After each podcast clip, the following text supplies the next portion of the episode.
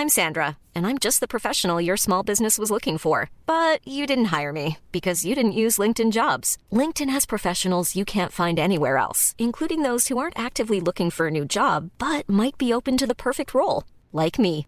In a given month, over 70% of LinkedIn users don't visit other leading job sites. So if you're not looking on LinkedIn, you'll miss out on great candidates like Sandra. Start hiring professionals like a professional. Post your free job on linkedin.com/people today. Ravi de vous retrouver ce soir. Oui, je m'étais cachée un peu, un petit peu, pour voir si je vous manquais un peu. Mais vous m'avez manqué, vous aussi, vous m'avez tous manqué vraiment. Je vous ai apporté une petite surprise. Après la Minute Info de Somaya Labiti. Une minute de silence observée ce midi au CHU de Reims, un recueillement en mémoire de Karen, l'infirmière de 37 ans euh, poignardée à mort hier. Une autre minute de silence sera respectée demain à midi dans tous les hôpitaux de France à la demande de François Braun, le ministre de la Santé. Une secrétaire médicale a également été blessée lors de cette attaque au couteau menée par un homme de 59 ans aux antécédents psychiatriques lourds. Ce constat alarmant à présent, les violences envers les médecins en hausse de près de 23% en 2022. 1244 incidents ont été déclarés par les blouses blanches l'année dernière, soit un nombre jamais atteint ces 20 dernières années selon le rapport de l'Observatoire de la sécurité des médecins publié ce mardi. Et puis le dispositif de sécurité pour les JO dévoilé. 35 000 forces de l'ordre seront mobilisées pour la cérémonie d'ouverture le 26 juillet prochain. La cérémonie qui se déroulera au niveau de la scène pour un format inédit devrait présenter un défi artistique d'organisation et de sécurité, a déclaré la maire de Paris, Anne Hidalgo, lors d'une conférence de presse sur le protocole de sécurité. Au sommaire ce soir, un documentaire intitulé Affaire Lola, chronique d'une récupération, a été diffusé sur France Télévisions ce week-end. Le documentaire diffusé dans le cadre du programme La fabrique du mensonge avait pour but de dénoncer la récupération de l'extrême droite, d'expliquer, je cite, les voies de la fachosphère, sauf que beaucoup de téléspectateurs de France Télévisions ont voulu dénoncer le mensonge de ceux qui voulaient expliquer le mensonge. Pourquoi? L'édito de Mathieu Boccoté. Taxer les plus riches, taxer le patrimoine financier des plus aisés, voici une des mesures clés pour une économie protégeant le climat selon un rapport remis au gouvernement. Le gouvernement qui a présenté justement aujourd'hui son plan climat pour réduire en 2030 les émissions de gaz à effet de serre. Nous devons tous agir et agir vite. Nous n'avons pas un instant à perdre, selon Elisabeth Borne. Taxer les riches en France sauvera-t-il la planète? L'édito de Dimitri Papenko.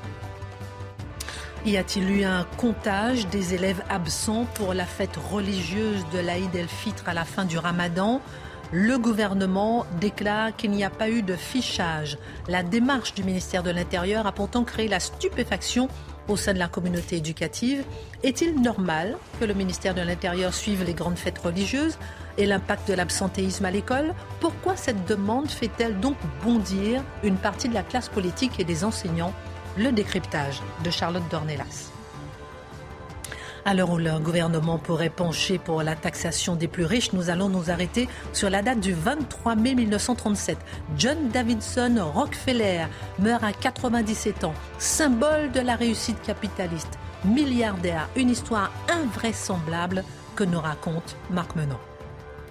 Et puis, qui a brûlé les églises? Qui appelle à brûler les églises? Qui incite à se réjouir de l'incendie des églises? Après l'incendie de l'Université catholique de Lille mercredi dernier, un appel des antifas de la ville a beaucoup fait réagir. La seule église qui illumine est celle qui brûle, pouvait-on lire sur une affiche. Pourquoi cet appel à la violence? En quoi les églises silencieuses poussent-elles à ce point à l'indifférence générale, certains à la haine Dans l'indifférence générale, l'édito de Mathieu Bocoté. Une heure pour prendre un peu de hauteur avec euh, nos mousquetaires. On commente, on équipe, on analyse et c'est maintenant.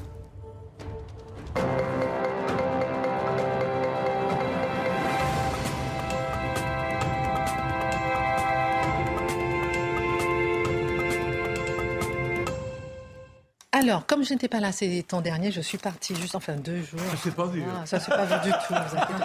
Mais je suis allée visiter les châteaux de la Loire et je Ah n'ai oui pas pu. Ouais, c'était génial. On a parlé dans les grands destins, c'est merveilleux.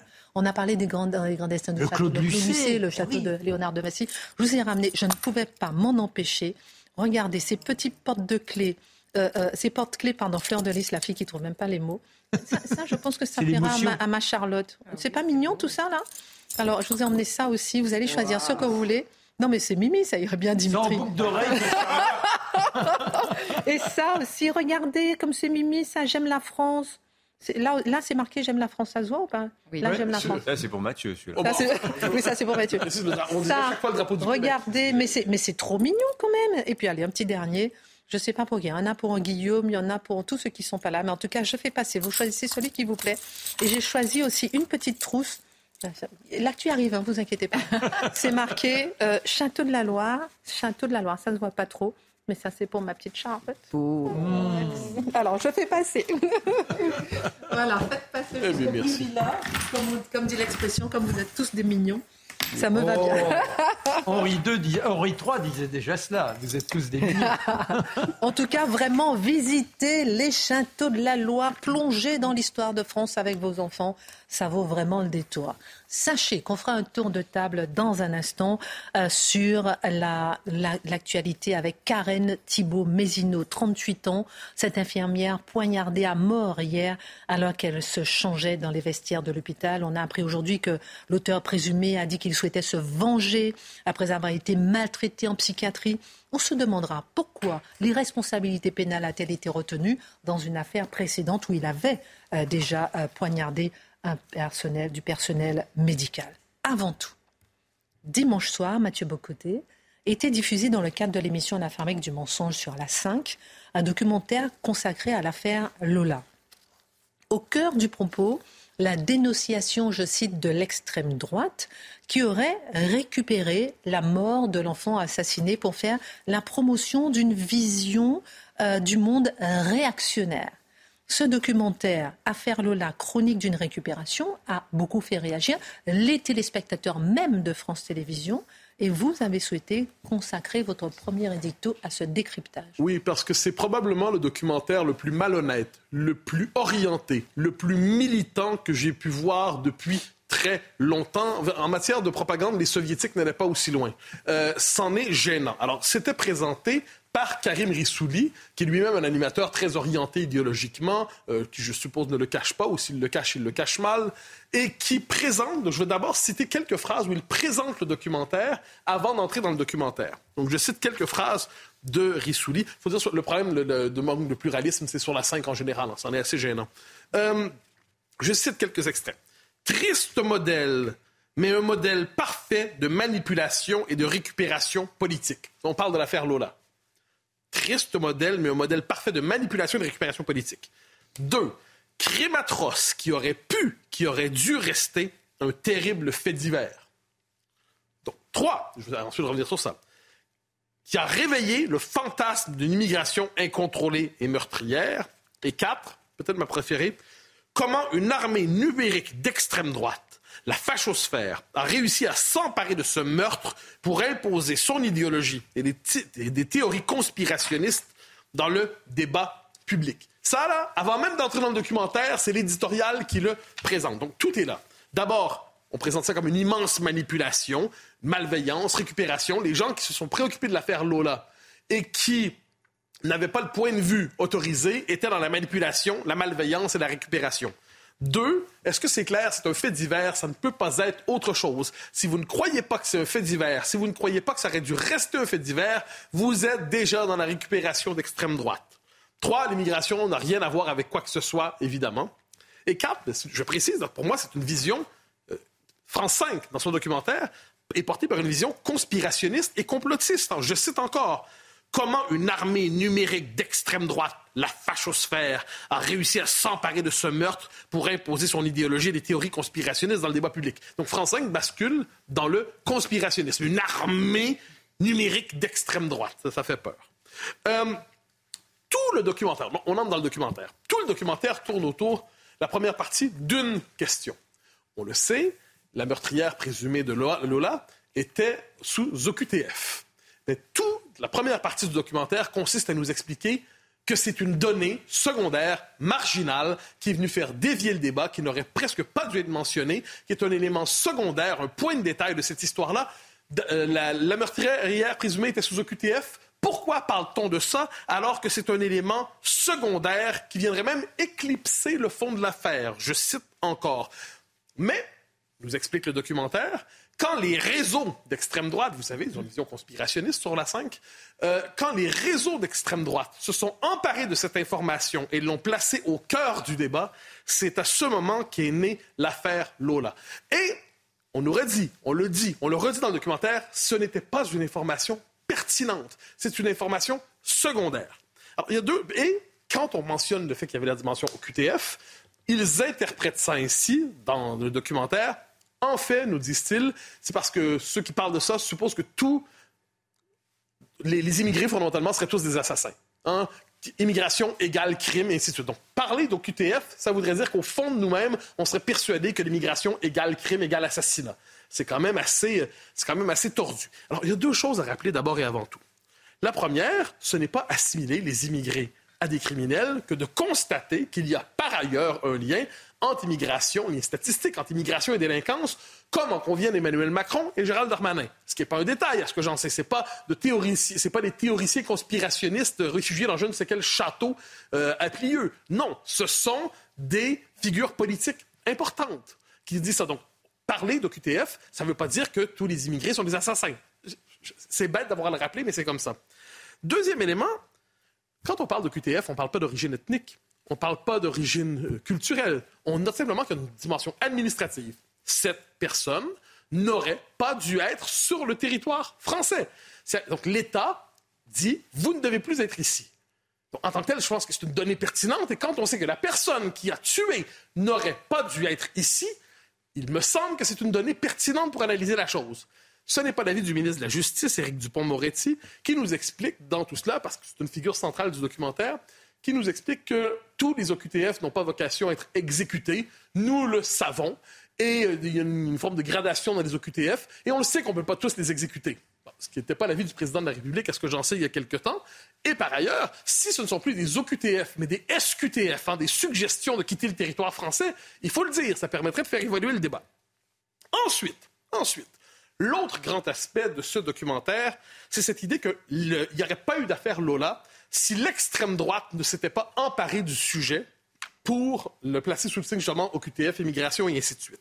Si l'extrême droite ne s'était pas emparée du sujet, on n'en aurait pas parlé. C'est assez intéressant parce qu'ils reconnaissent implicitement par là que si les mouvements qu'ils appellent, qu'ils associent à l'extrême droite n'avaient pas parlé de ça, Lola serait un fait divers sans importance auquel on n'aurait pas accordé d'importance publique. C'est assez paradoxal. Donc, ils reconnaissent, ils disent, si ce n'était pas de ces gens que nous diabolisons, on n'aurait pas parlé de Lola. Donc, ils font de la récupération de la récupération. Oui, je crois que oui. On est rendu au quatrième degré. On est dans Inception. Euh, je vais encore plus loin. Ils ont une vision conspirationniste. Hein? Parce que quand on regarde le récit, il nous présente des réseaux de militants numériques qui parviendraient à faire monter artificiellement l'affaire Lola alors que la population elle-même ne s'en préoccuperait pas, sinon des manipulateurs terribles de, de l'émotion publique avec des gens, vraiment une mouvance toute puissante de gens sans scrupules. Ces gens ont une vision démonologique, une vision diabolique de leurs adversaires. Des gens sans scrupules, pas de cœur, sans empathie, sans générosité humaine, qui feraient monter ça pour faire avancer leur théorie conspirationniste et maléfique. Et là, il y a des, mages, en quelque sorte, des sorciers, des stratèges géniaux de l'extrême droite terrifiante qui manipuleraient les réseaux sociaux. Et là, il y a un personnage qui est très important dans le récit, je le mentionne, c'est Samuel Lafont qui est responsable des réseaux sociaux euh, chez Reconquête, mais on pourrait le surnommer Saruman Lafont. Parce que à voir ce qu'on entend dans ce récit, à entendre, regarder ce documentaire, c'est comme un homme tout-puissant qui aurait la capacité de manipuler l'opinion et de faire s'enflammer les réseaux sociaux par la magie de ses algorithmes et ainsi de suite. Donc, une vision très conspirationniste. Hein. Il n'y a pas de société qui se meut là-dedans. Il n'y a pas des gens qui sont sincèrement émus dans la population du sort qui est réservé à la petite. Non, c'est une conspiration d'extrême droite. Je précise qu'évidemment, le concept d'extrême droite n'est jamais défini, vous n'en serez pas surpris. Donc, il rassemble tout à la fois des groupuscules fascisants, euh, Cyril Hanouna potentiellement, euh, des magazines, des chaînes de, la télévision, des journalistes, des politiques, Éric Zemmour et compagnie. Donc, on est dans un documentaire finalement qui nous explique que tout ça est une machination d'extrême droite. C'est passionnant.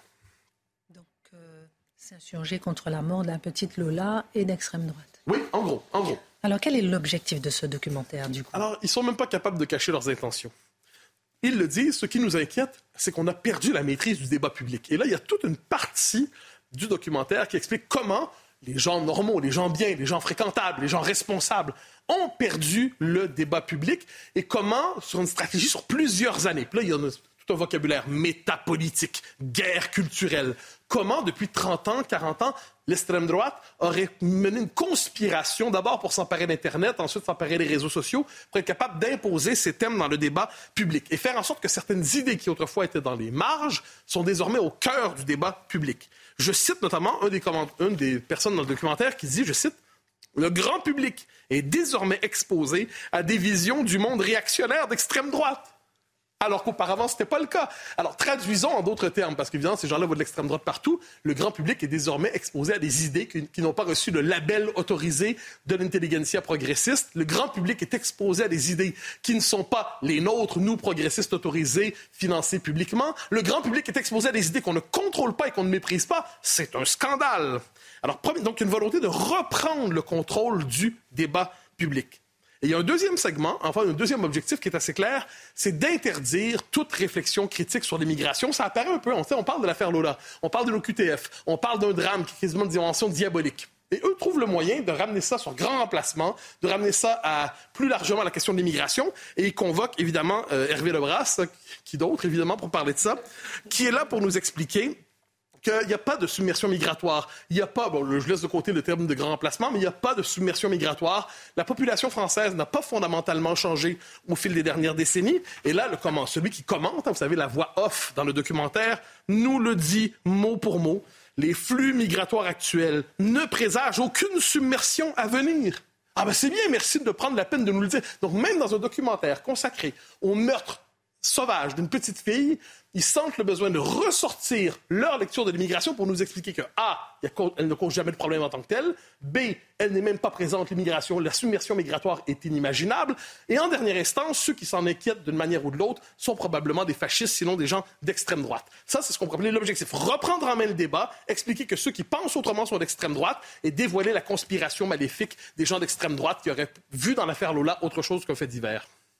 Finalement, ne marque-t-il pas une hypothèse dans cette histoire? Oui, c'est l'hypothèse qui est absente de ce récit. Je la propose ainsi.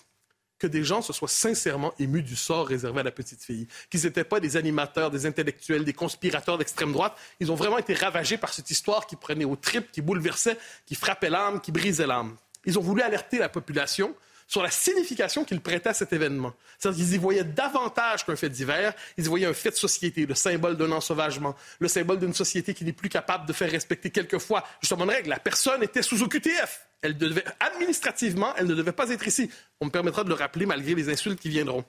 Ils ont été révoltés en apprenant que l'OQTF, que la, meurtrière est une OQTF, et de ce point de vue, ça n'avait pas été respecté. Ils ont eu l'impression d'une forme de trahison collective.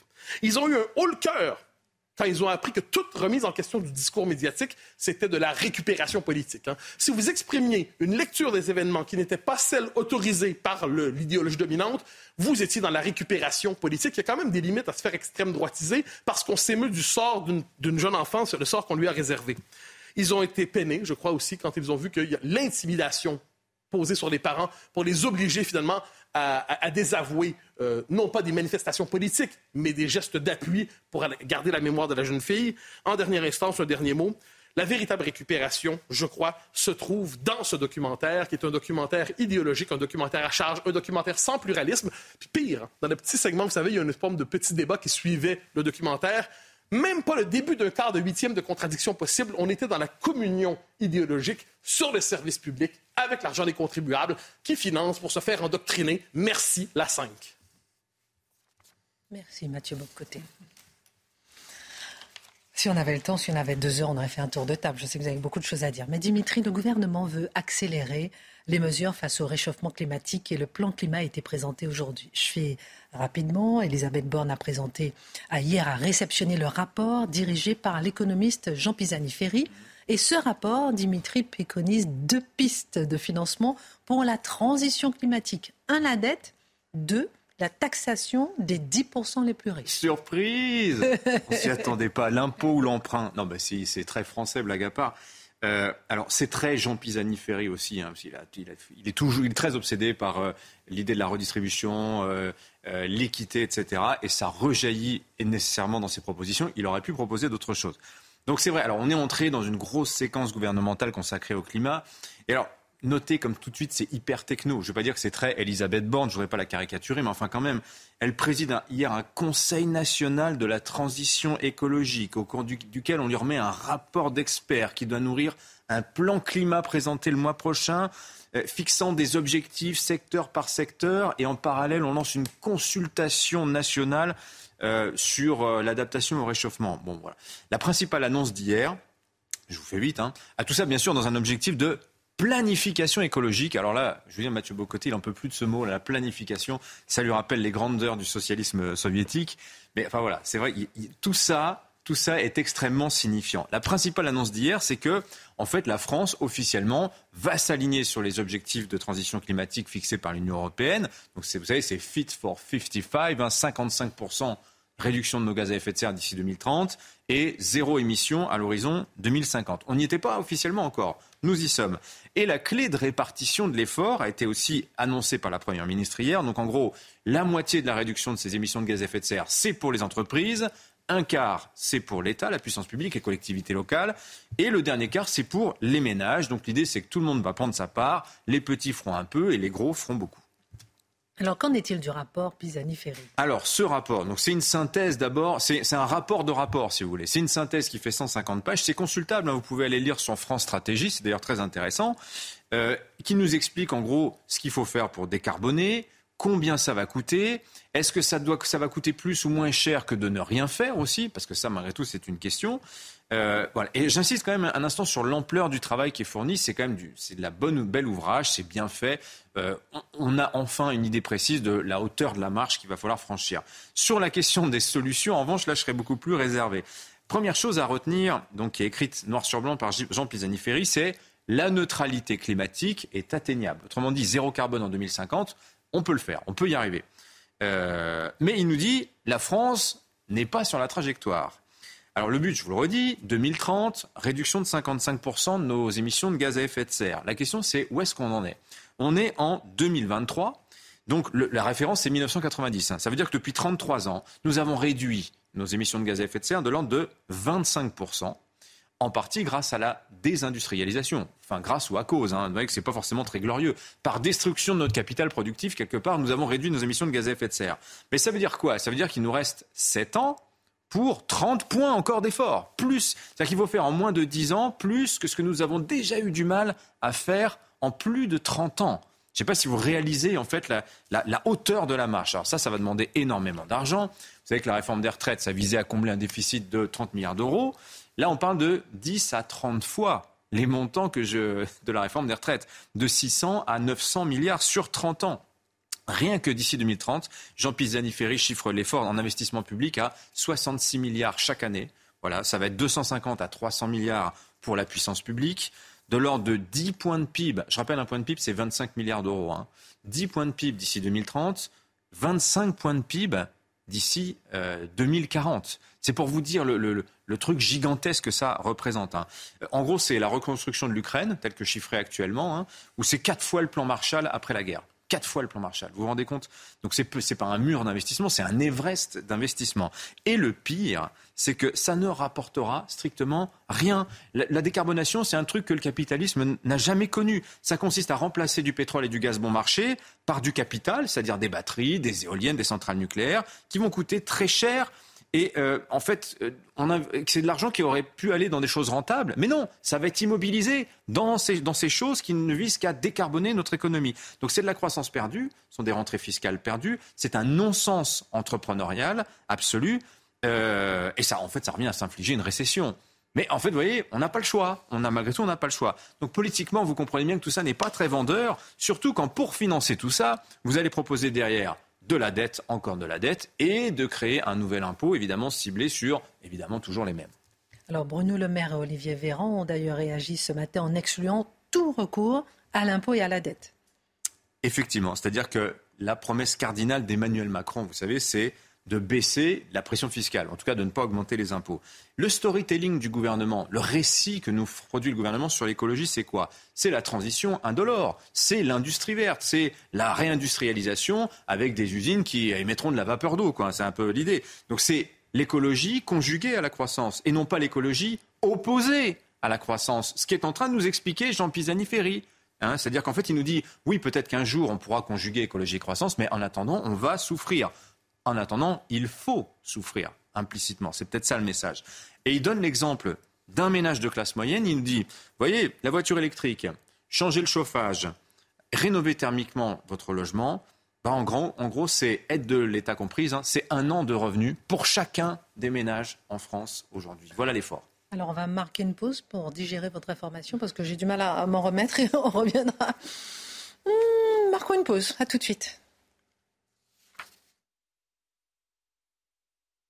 Retour sur le plateau de Face à l'info, réduire absolument les émissions de gaz à effet de serre. Mais comment on va financer tout ça, Dimitri?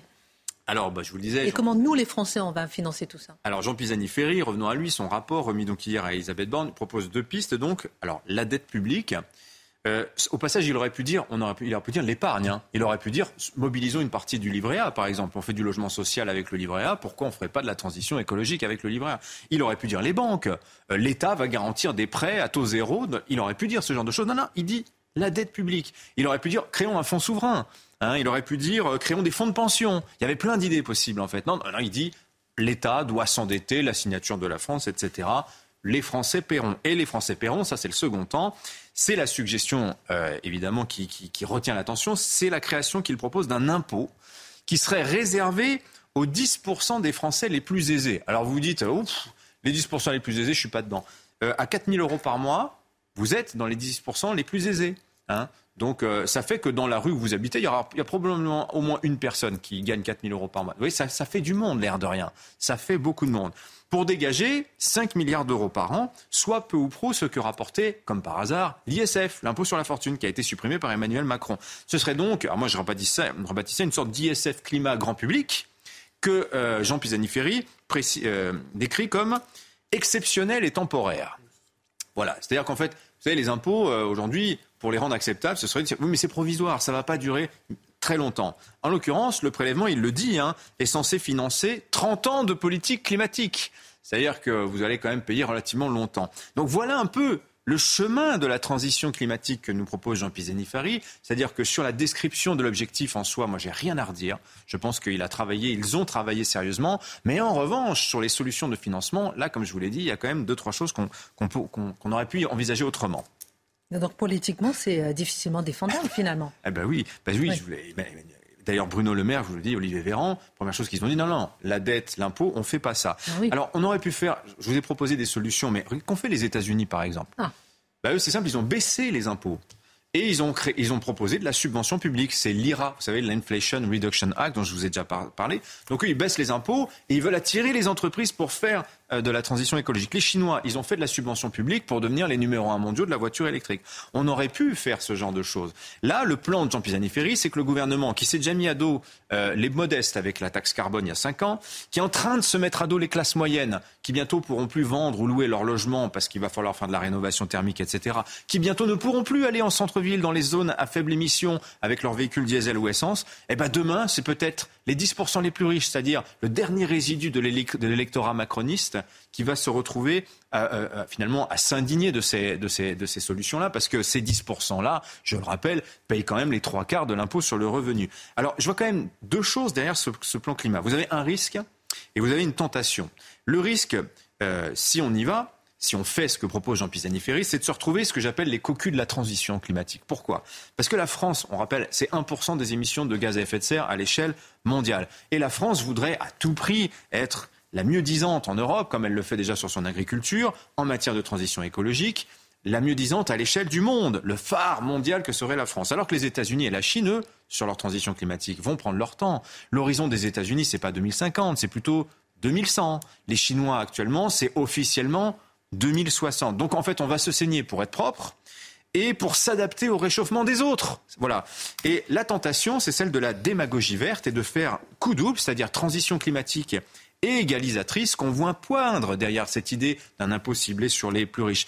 juste pour que vous sachiez, des propositions dans l'air qui circulent notamment à gauche, ce serait d'interdire les résidences secondaires en saison froide. Votre maison en Normandie, l'hiver, vous, n'y comptez plus. L'interdiction des vols longue distance non justifiés. Il faudra, euh, expliquer pourquoi vous voulez prendre l'avion. Et encore mieux, c'est le couvre-feu thermique la nuit pour atteindre une température moyenne de 17 degrés dans les logements. Voyez, l'écologie punitive ciblée en somme. Ça, c'est un futur possible pour la France, euh, dans la mesure où on céderait aux tentations de Jean Pisani-Ferry. Peut-être qu'il y aura des manifestations comme ah, bah, des manifs de droite. Merci.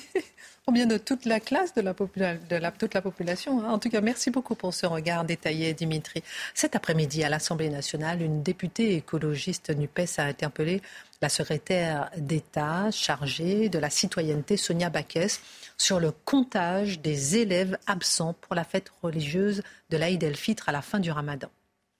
La démarche du ministère de l'Intérieur a créé la stupéfaction au sein de la communauté éducative, mais la ministre a déclaré, je cite, il n'y avait aucun fichage des élèves à l'école, mais qu'il était normal que les services de renseignement suivent les grandes fêtes religieuses, quelle que soit la religion. Alors, Charlotte, je me tourne vers vous, puisque ces derniers jours, plusieurs enseignants ou politiques euh, NUPES se sont émus d'un éventuel fichage des élèves musulmans absents de l'école le dernier jour du ramadan. Le gouvernement est-il dans son rôle? Alors, en, effet, on a entendu parler beaucoup de fichage. Alors déjà, il n'y a pas eu de fichage. Un fichage, c'est une liste de noms euh, pour X ou X raisons, en l'occurrence là, d'élèves musulmans qui auraient été absents ce jour-là, il y a une demande d'estimation en pourcentage de l'absentéisme par école. On n'est pas sur une liste de noms, pas du tout. Donc déjà, euh, précisons ça. La première chose, c'est que tous les jours, le ministère de l'Éducation nationale a les chiffres de l'absentéisme en France. Pour une raison simple, l'école étant obligatoire, quand un enfant ne se rend pas à l'école, c'est un sujet pour le ministère de l'Éducation nationale. Sur les cas plus sensibles, on va dire, comme en effet les fêtes religieuses ou les atteintes à la laïcité dont on parle très souvent, évidemment que le ministère de l'Intérieur suit ça. Ministère de l'Intérieur qui est par ailleurs également ministre des cultes. Hein. Le ministre de l'Intérieur est également ministre des euh, cultes. Alors ce qui s'est passé et qui a provoqué le, le Bronx qu'on connaît depuis quelques jours, c'est que dans l'Hérault, c'est un haut fonctionnaire de l'éducation nationale qui a demandé ces chiffres très directement par mail. On était en plus pendant les vacances scolaires. Et dans la Haute-Garonne, ce sont des policiers. C'est directement la police qui a demandé au chef d'établissement.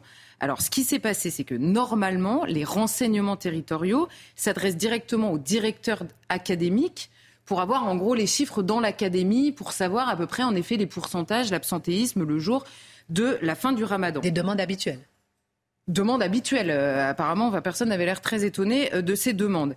Euh, évidemment, de toute façon, le, principe des services de renseignement, c'est de se renseigner et de, tout savoir tout le temps en permanence. Alors, ils ne nous préviennent pas tout le temps, mais là, en l'occurrence, c'est vrai que ce n'est pas très étonnant sur ce genre de choses. Et là, ce sont les référents école, sécurité, police qui ont envoyé directement un mail au chef d'établissement.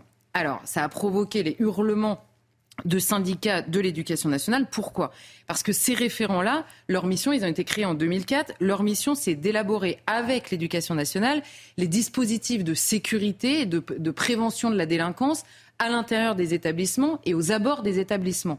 Donc évidemment, eux ont dit, vous faites très clairement un lien entre les élèves euh, musulmans donc, qui étaient absents euh, pour cette fête-là et la délinquance ou l'insécurité. Alors du côté du ministère de l'Intérieur, on répond en réalité, ces référents-là sont les seules personnes qui font le lien humain entre le ministère de l'Éducation nationale et celui de l'Intérieur. C'est pour ça que c'est passé par eux. Normalement, ça ne passe pas par eux. Euh, voilà, donc il y a une maladresse dans le, dans le cheminement, on va dire, de cette demande euh, qui a généré l'incompréhension.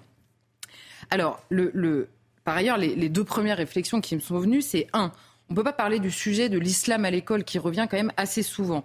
Euh, des chiffres des atteintes à la laïcité qui ont été jusqu'à émouvoir même le ministre de l'Éducation nationale, Papendiaï, ces derniers mois. Et le seul fait de connaître le pourcentage d'élèves absents dans les écoles pour une fête religieuse serait, je cite les personnes qui sont indignées, une atteinte à la laïcité. Alors moi, ça fait longtemps que je ne sais plus ce que ça veut dire, mais là vraiment, on s'en sort plus. C'est-à-dire que juste savoir, en fait, pouvoir chiffrer objectivement une situation, c'est une atteinte à la laïcité. Bon, c'est original. Bon. Et du côté du ministère de l'Éducation, alors là, c'est le plus beau, parce que franchement, c'est vraiment, euh, encore une fois, on perd à tous les coups. Côté ministère de l'Éducation, le ministre a été chargé sur France Info de réagir à euh, cette question de l'absentéisme le jour de l'Aïd. Outre la question des circulaires qui n'étaient pas, des demandes qui n'étaient pas sorties, et Papendia, il répond ne pas avoir de chiffres sur le sujet. Donc il dit voilà, je n'ai pas de chiffres sur le sujet. Donc quand on les demande et qu'on peut objectivement parler d'une situation, parce que quand vous n'avez pas les chiffres et que vous dites on a un problème, c'est un fantasme d'extrême droite. Quand vous demandez les chiffres, c'est une demande d'extrême droite, j'imagine. Enfin, on n'est pas loin. Donc en fait, euh, bon, on ne peut pas savoir, on ne peut pas en parler, surtout ne pas en parler. Et le ministre rappelle, à ce moment-là, il dit en 2004, il y a une circulaire qui prévoit ouvrez les guillemets, des autorisations d'absence doivent pouvoir être accordées aux élèves pour les grandes fêtes religieuses qui ne coïncident pas avec un jour de congé.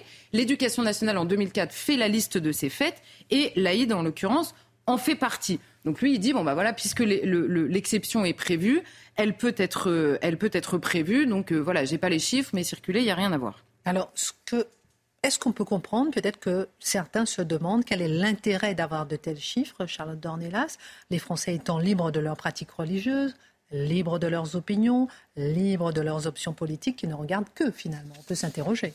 Alors. Là, c'est à partir de ce moment-là, parce qu'en effet, ce que vous dites, on se dit, oui, c'est vrai, après tout.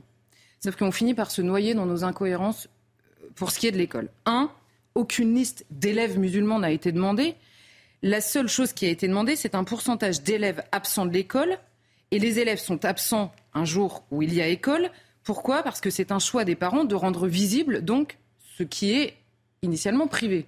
Donc si les parents font le choix de rendre visible cette absence, par le seul fait de retirer leur enfant de l'école, eh ben ça se voit. Voilà, et puis on en avait parlé, hein, il y a une très, très forte abstention. Euh, c'est ça, et en plus, d'enseignants, d'élèves. C'est ça, et d'enseignants et de surveillants. Il y a des écoles où il y a euh, les trois quarts de, de l'école qui n'est pas là ce jour-là. Bon. Ensuite, on ne peut pas, ce que je vous disais tout à l'heure, dire en permanence que tout est fantasme, à commencer par le changement de mœurs, de coutumes, de fêtes communes, par exemple, de dire qu'il y a une dislocation des rites communs, des us et coutumes communs, d'expliquer que ça c'est un fantasme, et de refuser dans le même temps que n'importe quelle donnée puisse permettre d'avoir un débat concret sur la situation. Ensuite, l'enseignement public offre un enseignement laïque dans un environnement culturel chrétien. Le profit des jours fériés en France ne nécessite pas d'avoir la foi. À ce que je sache, personne ne s'indigne de la présence d'un jeudi de l'Ascension ou d'un lundi de la Pentecôte. Donc on comprend bien que l'univers culturel, là en l'occurrence, repose sur des fêtes religieuses, mais qui sont initialement chrétiennes. Donc là, c'est une question nouvelle qui se pose.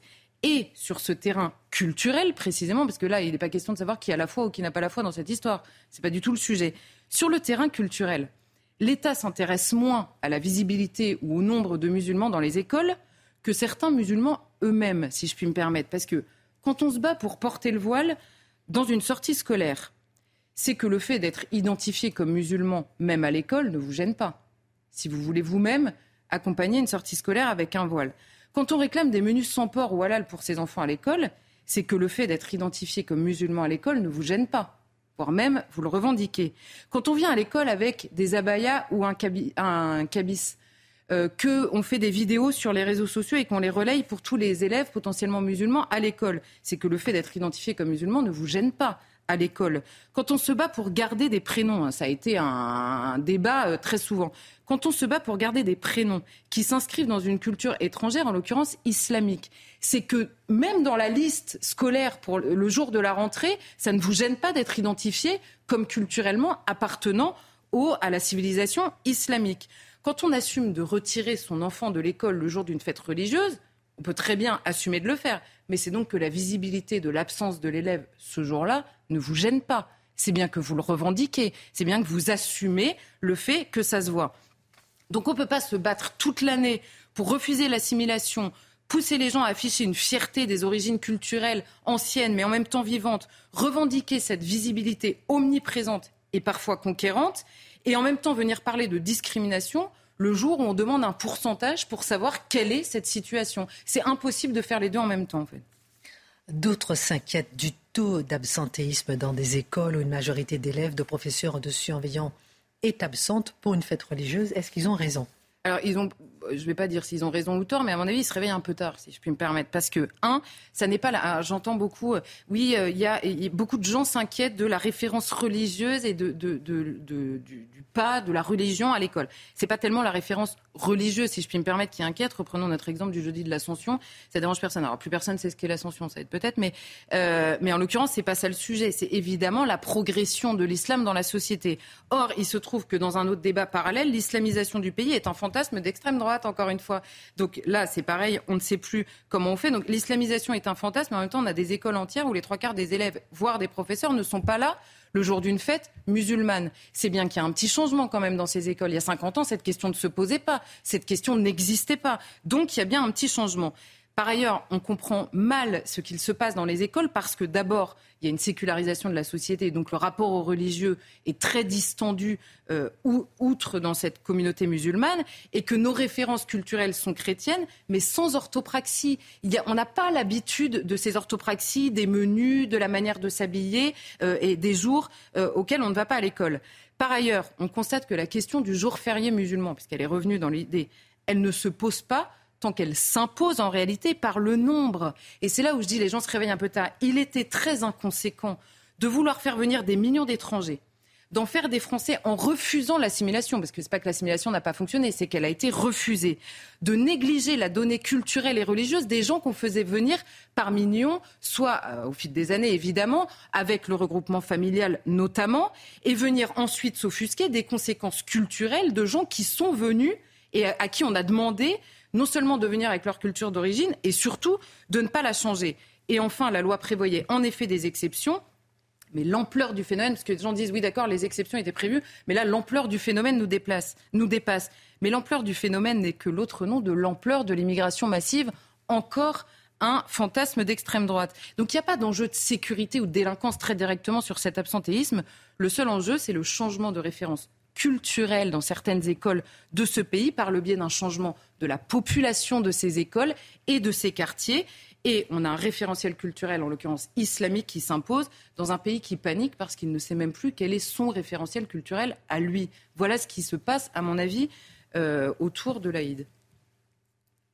Merci beaucoup, Charlotte Dornelas, pour votre regard. Une petite page avec vous, euh, Marc Menon. J'aime bien parce qu'on va un peu rebondir sur ce que disait Dimitri, taxer les plus riches. On va s'arrêter sur le profil d'un grand milliardaire. Euh, alors, euh, il, s'appelle, il est mort le 23 mai 1937, John Davidson Rockefeller, qui est mort à 97 ans, symbole de la réussite capitaliste, milliardaire, une histoire invraisemblable que vous allez nous raconter. Pourquoi est-ce qu'elle vous intéresse? Je dirais, dirais jusqu'au bout, presque un jeune homme. Oh, pas bien gros, 50 kilos seulement. Comme vous, quoi. Mais le matin, il se lève 6h30, au plus tard 7h, ça c'était la grasse matinée. Il euh, sort dans le grand parc, pieds nus, marche dans la rosée. C'est très bon, ça, ça revigore. Tentez l'expérience. Oui, c'est une très bonne chose. Ensuite, une petite biscotte. Ah bah, Mathieu à côté, forcément, il serait là, il pesterait. Petite biscotte, une moitié de yaourt et hop, 18 trous de golf. Ah À 97 ans, il est toujours dans cette aisance et depuis très tôt, ça a été la marque de sa réussite, se lancer dans le golf. Il est devenu l'un des grands, je dirais, de ce sport et malgré l'âge, réussit toujours des parcours remarquables. Bon, cet homme, comment en est-il arrivé là? Notons qu'au passage, il n'a plus le moindre cil, plus la moindre trace de système pileux. Il a été victime d'une maladie et des angoisses. Toujours est-il qu'il est obligé de porter perruque. C'est le seul stigmate qui marque que les années ont passé. Son dernier défi, 97 ans, comme je vous l'ai dit, eh bien, s'il n'y avait pas cette crise cardiaque pour le foudroyer, il s'était juré d'arriver à 100 ans. il n'y avait aucune raison de ne pas y croire. Dans ses poches, tous les matins, vous avez l'un de ses valets qui est suisse. Ça fait des décennies qu'il travaille avec lui et son seul job, c'est de lui donner les petites pièces qu'il répandra ici et là quand il rencontre des miséreux ou des gens qui ont besoin d'une petite assistante. La philanthropie. C'est ce qui l'obsède. Et un jour, un pasteur qui s'appelle Goetz lui a fait remarquer qu'il était indispensable, quand on avait été dans la protection du Seigneur à ce point, de répandre les bienfaits. Alors, il a constitué une sorte de société où le pasteur joue un grand rôle et ses propres fils. C'est-à-dire que lui, il continue à engranger l'argent et ses fils la dépensent des hôpitaux, des orphelinats et également des réfections, mais même à l'étranger. On a par exemple Versailles qui profitera d'un don Rockefeller pour rejaillir dans sa splendeur. On a la cathédrale de Reims, hop, eh bien, Rockefeller qui a puisé dans la caisse. Ça peut aider. Le château de Fontainebleau, même chose. L'argent des riches peut aider. Bah, en l'occurrence, euh, oui, et il se donne bonne conscience. Ça lui est venu très tôt, ça. Là, il nous faut revenir aux origines. Alors, le père était un personnage assez bizarre. Il avait une carte de visite sur laquelle était inscrit docteur en médecine. Ne croyez pas qu'il ait une quelconque pratique de la chose. Il avait simplement son cheval, la petite carriole. Il arrivait dans les places publiques et là, interpellait la foule en camelot et proposait la petite fiole miraculeuse. Avec ça, vous guérissez, avec ça, vous vivrez vieux, etc. Et alors lui, ce qui est bizarre, c'est qu'il ne vit pas si vieux que ça, puisqu'il disparaît. Il disparaît, mais on le voit revenir, mort-vivant, bien pimpant, dans la famille pendant 25 ans. Et oui, il a réussi à se faire soustraire du fichier public, mais il est toujours bien vivant. Et la famille, bah, dans ces conditions, vit plutôt bien. Le petit gamin, dès l'âge de 6 ans, on lui a offert deux dindons. Ah, c'est pas mal ça, des dindons. Il les élève. Alors il fait un, carnet, d'un côté les dépenses et les bénéfices qu'il en tire. C'est sa première affaire. À 12 ans, il a déjà plus de 50 dollars d'économie. C'est important parce que c'est une référence. 50 dollars, les dindons qui se multiplient, et un jour, il se dit, parce qu'il a vu une proposition, d'aller aider un paysan pendant trois jours à relever les pommes de terre. Ça lui rapporte un dollar. Alors là, à 12 ans, il dit, il est inutile de travailler, il faut faire travailler l'argent. C'est une résolution. Et son père, qui de temps en temps donc réapparaît, lorsqu'il a 16 ans, fait en sorte qu'il participe très rapidement à un enseignement d'une école de commerce, il en ressort, s'engage deux ans dans une entreprise qui fait du transport de porc et de céréales. Là encore, très rapidement, ah, il travaille, hein, il bûche 14 heures par jour, il empoche 900 dollars et de là, il va fonder sa propre compagnie qui sera concurrente de celle qui l'a employée. Il trouve un associé. Mais que se passe-t-il? Eh bien, en ces temps, on est dans les années 1870, il y a le pétrole qui commence à jaillir. Et il apprend qu'en Pennsylvanie, un gisement est apparu et que de là, c'est la ruée vers l'or. Et quand il va sur place, il s'aperçoit que ces pauvres types sont là à voir les jaillissements, ils ne savent pas spécialement comment vendre, et lui, il montrera une raffinerie. Et rapidement, il rachètera les raffinages. Mais il va encore plus loin que ça. Il se dit que ces gens qui ont besoin de transport pour acheminer ce qui sort de leur puits, eh bien, s'il achète aux compagnies de chemin de fer, avec un contrat léonin, une partie des wagons, ils seront obligés de passer par ces obligations. Et en plus, il s'arrange pour que même sur ce qu'ils arrivent à vendre, ça lui rapporte. Et par conséquent, il crée la grande compagnie qui va lui valoir de créer Esso, de créer Golf et d'être le premier milliardaire. Alors, ce n'est pas tout à fait clean, vous avez bien compris, mais il a toujours dans sa poche sa Bible, la piété, il en s'en remet à Dieu. C'est un ascète qui ne boit pas une goutte, qui ne fume pas et qui vit donc jusqu'à 97 ans en veillant à ce que les pauvres, quand ils le voient passer, soient tout contents de l'avoir aperçu. Merci beaucoup pour cette page de l'histoire sur ce premier milliardaire, Marc Menandant. Un instant, vous parlerez avec, euh, avec vous de... Euh, je ne sais pas si vous avez l'affiche à montrer euh, pour annoncer le sujet de, de Mathieu Bocoté, la publication Facebook, on va la montrer, la, la, seule église qui illumine est celle qui brûle. Alors on en parle dans un instant, ça a été affiché, retiré, mais on en parle dans un instant. Juste avant un tour de table, j'aimerais vous entendre par rapport à, à cet après-midi, le CHU de Reims s'est arrêté, une minute de silence pour dénoncer l'horreur. À 13h30, c'est l'heure à laquelle l'infirmière Karen Thibault-Mézineau, 38 ans, a été poignardée à mort hier alors qu'elle se changeait les vestiaires de l'hôpital. Alors on a appris aujourd'hui que l'auteur présumé a indiqué qu'il voulait se venger après avoir été maltraité en psychiatrie, précisant qu'à chaque fois qu'il croisera une blouse blanche, il la plantera, je cite. Il a admis avoir apporté trois ou quatre coups de couteau à des infirmières. Et rappelons, et Charlotte, je, je me tourne vers vous, en juin 2017, l'homme avait déjà agressé avec un couteau quatre personnes du personnel médical. Une question, pourquoi on va dire, c'est une question qu'on pose régulièrement, était-il dehors Pourquoi l'irresponsabilité pénale a-t-elle été retenue? Alors, il a été, en effet, en juin 2022, donc pour ces faits de violence aggravée, il est jugé irresponsable pénalement, c'est-à-dire fou, hein, en langage courant, et donc il ne peut pas être jugé. Donc il y a un non-lieu. Sauf que dans ce genre de situation, normalement, vous passez devant euh, la cour de l'instruction pour euh, savoir ce qu'on fait de vous. Donc la question de savoir ce qu'il faisait dehors reste absolument entière. Il est normal de pas juger un fou, par contre il n'est pas normal de laisser quelqu'un dehors qui est capable de planter une blouse blanche qui croise, parce que voilà le drame. Donc la question est exactement la même, sauf qu'elle se porte en l'occurrence sur la psychiatrie euh, puisque sur la prison. Mais... Bah, ce jugement, il devait avoir lieu vendredi, en mm. fait. C'est ça qui est absolument euh, tragique. Alors, vous savez, il y a des pays où, en fait, il n'y a pas d'irresponsabilité pénale. La folie va être une circonstance atténuante. C'est ce qui est, par exemple, c'est le cas en Suède. Et cette, euh, cette tragédie en fait qu'on a qu'on a vécue, qui n'est pas une tragédie hospitalière, hein, c'est une stratégie aussi bah, du service public, encore une fois, encore une fois, et aussi bah, de notre rapport à la justice. Hein. Je pense que c'est des questions qui doivent être posées, mais qui peut-être vont se retrouver éludées. Hein, finalement, parce que évidemment, c'est un peu gênant. Rapidement, Marc Menon. Oui, mais ça pose beaucoup, beaucoup de questions. Parce qu'on a vu dans les derniers crimes qui ont été commis par des jeunes, ou des agressions, qu'ils étaient sous traitement. Alors là, je ne sais pas s'il était sous traitement. Il l'a été, tout du moins.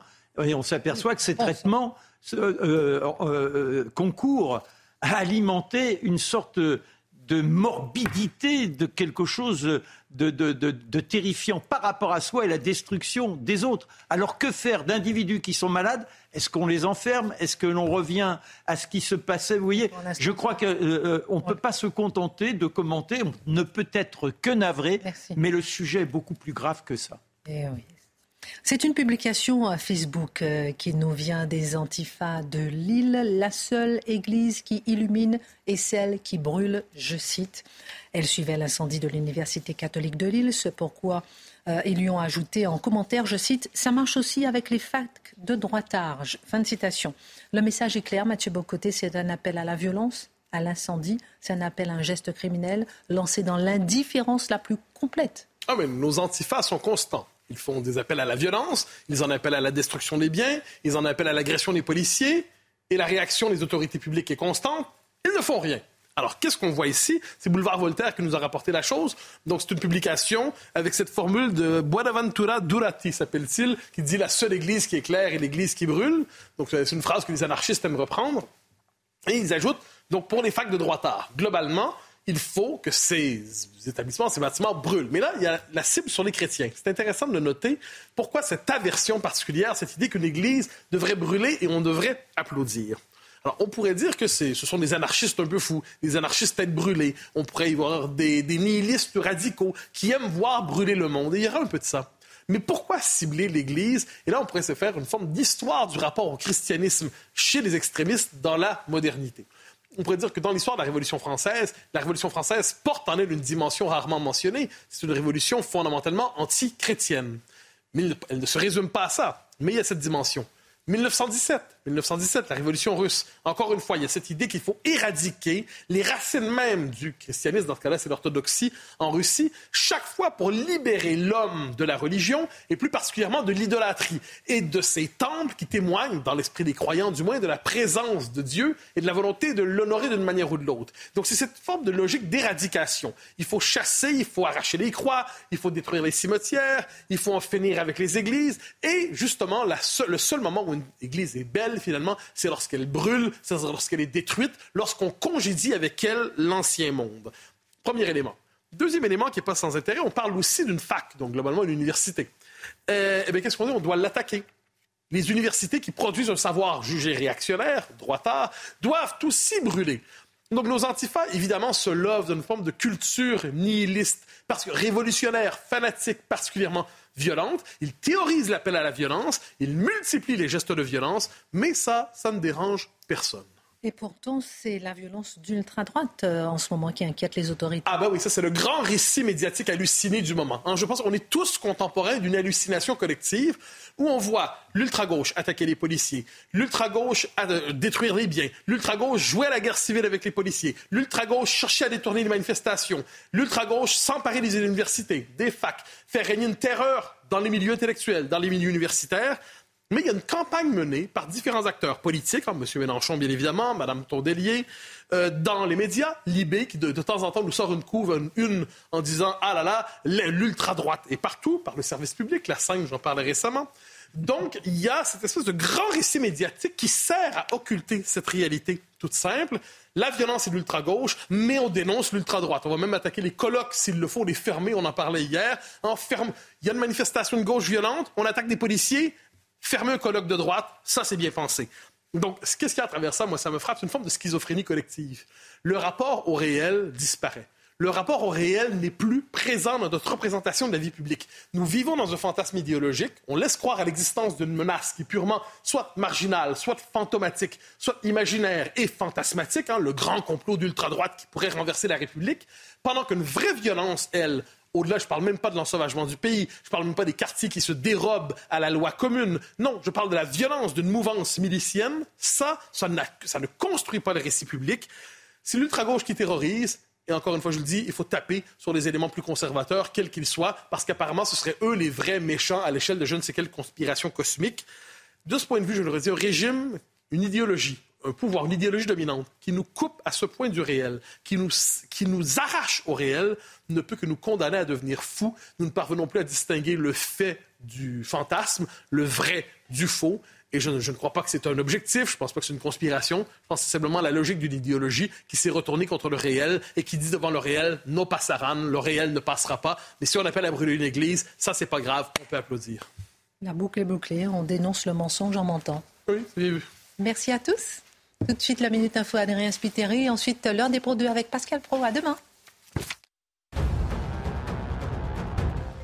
L'Assemblée nationale rend hommage aux agents du service public au lendemain de la mort d'une infirmière au CHU de Reims. Une minute de silence a été observée. Elisabeth Borne, la première ministre, a redit son émotion et son soutien. Dimanche matin à Villeneuve d'Ascq, trois policiers ont également perdu la vie. 35 000 forces de l'ordre seront mobilisées pour la cérémonie d'ouverture des JO 2024. Elle aura lieu le 26 juillet. Selon le ministre de l'Intérieur Gérald Darmanin, plusieurs centaines de milliers de personnes pourraient y assister. Il assure que 400 caméras supplémentaires seraient installées à Paris d'ici là. Et puis la création d'un centre de rétention administrative fait polémique à la Trinité. Le maire de la ville a lancé une pétition. Elle a déjà récolté plus de 1700 signatures. Le maire est fortement opposé au projet. Il dénonce notamment le fait de ne pas avoir été consulté.